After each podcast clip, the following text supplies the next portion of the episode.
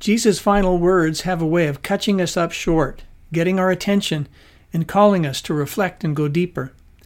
So go slow, listen long, and imagine Him speaking to you now.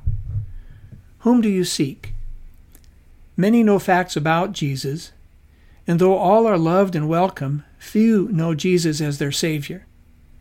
Soldiers and betrayers approached him in the Garden of Gethsemane as he was about to be betrayed, beaten, and crucified the next day. Slowly read and reflect on what follows. Jesus asked a deep and brooding question Whom do you seek? A short time later, Jesus was taken in chains to meet with Pontius Pilate, the Roman governor, and he asked Jesus, Are you the king of the Jews? Perhaps Pilate too felt the hole in his heart and was curious enough, perhaps, to move from curious to a devoted follower. How about you? Curious?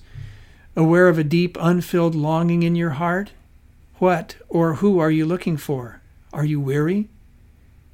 The one you seek has come for you, and Jesus is the one that you have been searching for. Imagine if your spouse or child had inoperable brain cancer, what lengths would you go to find a cure? Would you consider unorthodox treatment not recommended by Western medicine? Would you travel the world to find a doctor who found success with a new medication? This is the story with all of us. We all have a terminal disease called humanity. Only one can rescue us from the abyss of the unknown. Action. If you knew you would die today, would you be certain of what lies ahead for you? You can have assurance of heaven.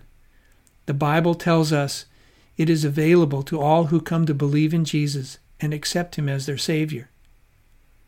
The Bible says, But to all who believed in him and accepted him, he gave the right to become children of God. Ask Jesus, Will you be my Lord and Savior?